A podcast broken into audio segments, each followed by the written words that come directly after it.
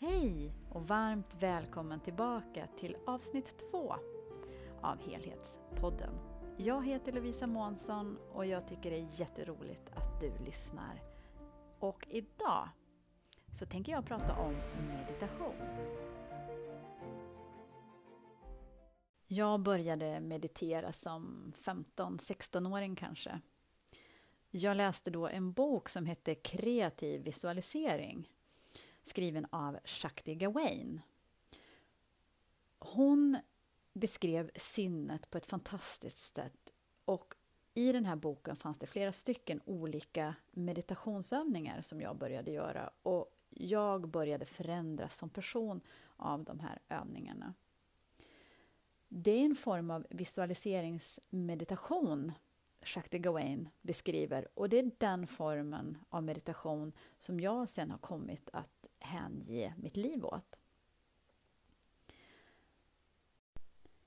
Så varför ska man meditera då? Ja, det funkar ju så här att när du mediterar så går du in i ett mod där du fäller ner garden. Du låter energi börja flöda in och genom det så tar du dig ur det där stressfyllda självförsvaret som vi tar till vid hotade situationer. Det är lite som att trycka på en pausknapp och ge sig själv utrymme att andas. När du tar plats i dig själv, när du hittar hem, då får du tillgång till din största potential och din bästa version av dig själv igen. Alltså, meditation har ju funnits i flera tusen år och det vore ju nästan konstigt om någonting som inte fungerar hade lyckats överleva så himla länge. Det finns massa olika tekniker för både mindfulness och meditation. Och det gäller att hitta den som passar dig och det du behöver hjälp med. Enligt vetenskapen så kan du få hjälp med flera olika saker genom att använda meditation eller mindfulness eller hypnos. En sak som meditation gör det är att ge oss motståndskraft mot stress. Det verkar som att meditation kan påverka oss ner på cellnivå och sänka nivåerna av vissa molekyler i kroppen som annars kan bidra till bland annat mental ohälsa och kronisk smärta och så vidare. Och jag kommer att lägga upp en länk så att du kan eh, titta på den här forskningen om du vill. Meditation hjälper oss också få förbättrad självkontroll och den här förbättrade självkontrollen den sker genom att vi blir medvetna om vår egen inre värld, våra känslor, våra inre konflikter. Ja, det ger oss ökad självmedvetenhet helt enkelt. En intressant fördel med meditation det är att det uppmuntrar och ökar kreativiteten. En studie från 2012 vid ett universitet i Nederländerna eh, visade att tekniker eh, speciella meditationstekniker främjade kreativt tänkande.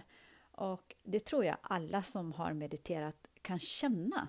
Eh, kreativiteten kan ju till exempel vara att vi har ett problem som vi har gått och tänkt och tänkt och tänkt och ältat i dagar, kanske veckor. Och så börjar vi meditera på det här problemet och ganska snabbt så hittar vi en lösning. Och det är ju för att vi loggar in på oss själva och får tillgång till den här potentialen och intelligensen som finns djupt inom oss.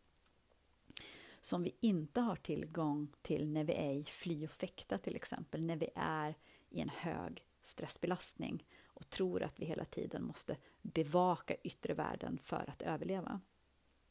En annan studie som publicerades i maj 2017 av forskare vid University of Waterloo i Kanada upptäckte att med bara 10 minuters meditation varje dag så kan människor som har ångest få bättre fokus. Eh, och den här studien den utvärderade effekterna av meditation på 82 deltagare som upplevde ångest. Och de fann eh, att det var utvecklandet av medveten närvaro i nuet som reducerade de repetitiva tankarna som egentligen är helt irrelevanta, men som ofta ligger bakom ångest. Och jag delar även en länk till den här forskningen om du vill gå in och titta. Så Vill du bli en klokare människa och lättare fatta rätt beslut? Ja, men då kan meditation vara ett sätt att få hjärnan på rätt spår, helt enkelt.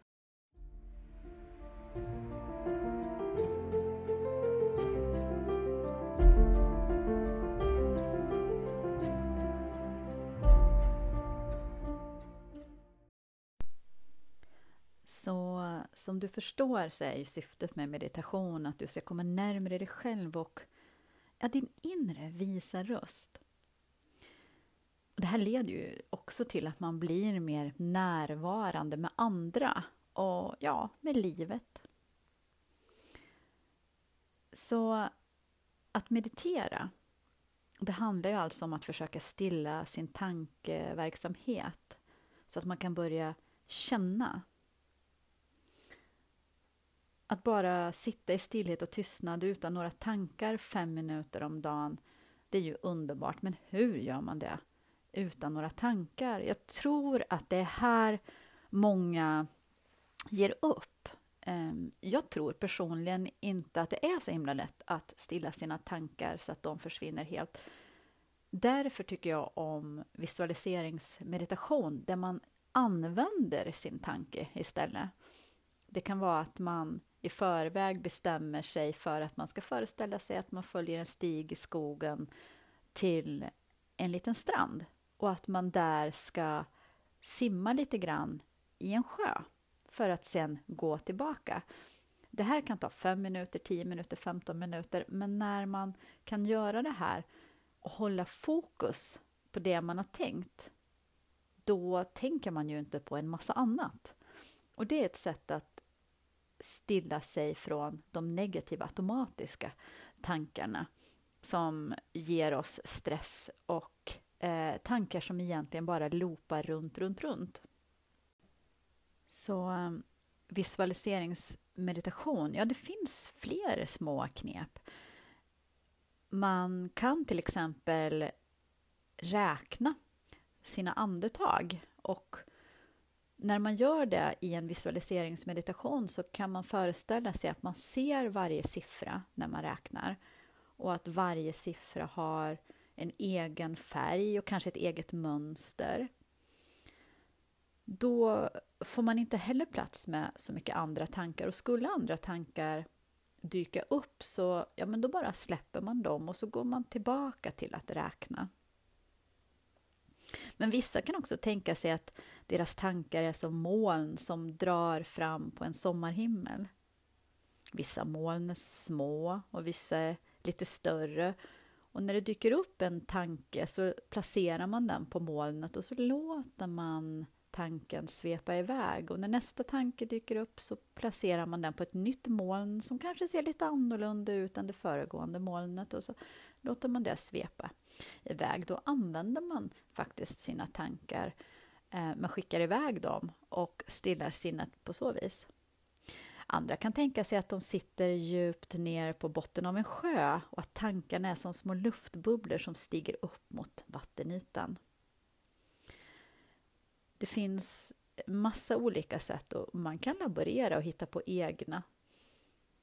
Det viktiga är inte att det blir perfekt. Det viktiga är att man avsätter en liten, liten stund till sig själv. Och även om jag som har mediterat i så många år har riktigt sjukt dåliga meditationer så ger det mig någonting annat än det jag hade innan. Och ju mer man mediterar, desto längre går det ju mellan de där dåliga meditationstillfällena.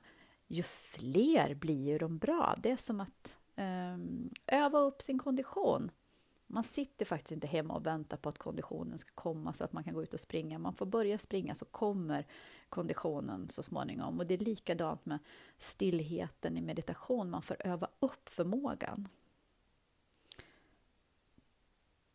Så hur länge ska man meditera då? Ja, jag brukar säga att det är bättre med fem minuter om dagen än en timme en gång i veckan. Jag personligen brukar landa på 20 minuter. Det är som att det är vad mitt system behöver och vill ha för att kunna landa. En del tycker att det är alldeles för länge och en del tycker att det är alldeles för kort. Du behöver helt enkelt laborera och lära känna dig själv där. Likadant som att man behöver lära sig vilken tidpunkt som är bäst för en. Jag kan tycka att det är svårt att meditera när jag ska lägga mig för jag somnar så himla lätt då. Men om jag har svårt att sova, ja då kan jag ju lika gärna meditera och använda den stunden.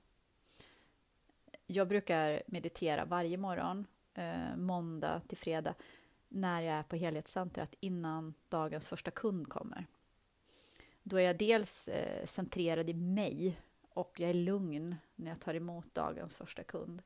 Men det är också så att jag ger ganska mycket till mina kunder och då har jag börjat dagen med att ge någonting till mig själv. Det tycker jag eh, ja, men är ett bra tankesätt om man jobbar med människor, att man kan börja med att fylla på sig själv. Eh, det blir lättare att skicka vidare någonting då. En del tycker om att meditera på lunchen och jag hade en period när jag alltid mediterade på lunchen. Det var när mina barn var små och jag inte alltid sov på nätterna. Då fick jag en riktig energiboost på lunchen som gjorde att eh, jag höll hela vägen så att jag inte fick den här trötta dalen som man kan få på eftermiddagen. Men det gäller helt enkelt att testa och prova sig fram och hitta sin tid. Genom att eh, stilla den fysiska kroppen och sen stilla tankarna, den mentala kroppen, så får vi också tillgång till vår känslokropp på ett sätt som vi inte får när vi rusar runt i vardagen. Så i meditation så kan vi komma i kontakt med gamla sorger som stiger upp till ytan och behöver bearbetas. Vi kan bli medvetna om sånt som vi är arga för, som vi kanske har förträngt. Men vi kan också komma i kontakt med härliga känslor som vi inte har känt på länge och då känner vi oss oftast uppfyllda och eh, som att vi får tillbaka en bit av oss själva som vi har glömt. Om man förtränger en sorg så förtränger man också andra sidan av myntet som är glädje. Så har man mycket obearbetade sorger så har man svårare att ha tillgång till sin glädje. Och om man förtränger en rädsla så förtränger man alltså andra sidan av det myntet och det är sitt mod, vilket gör att man kanske går runt och håller tillbaka mycket i livet. Så meditation öppnar upp för vårt omedvetna, vårt undermedvetna och vår känslokropp, vilket gör att om man inte är van att meditera, att man kanske kommer i kontakt med lite oangenäma känslor i början. Och det är helt naturligt. Det betyder inte att du inte mår bra av att meditera. Det betyder att det finns delar av dig som släpar, som du har glömt, som du behöver ta itu med. Men vinsten är så oändligt stor, så jag vill verkligen uppmuntra dig att våga kliva in i din egen inre värld. För det är ju där du ska lära känna dig själv, ta hand om dig själv, fylla på med energi. Och det är dig själv du ska dras med ett helt liv. Så om du inte känner dig själv, vem är det du drar runt på då? Det är lätt att tappa bort sig. Meditation bereder oss en väg hem igen. Och jag vill så innerligt gärna ge dig en eh, meditationsupplevelse. Så jag har lagt en länk till en av mina inspelade självhypnoser. Ja, hypnos och meditation är ju nästan samma sak, men skillnaden det ska vi ta itu med i ett senare avsnitt. Och med det så vill jag tacka för att du har följt mig ända fram till slutet på den här inspelningen av avsnitt två av Helhetspodden.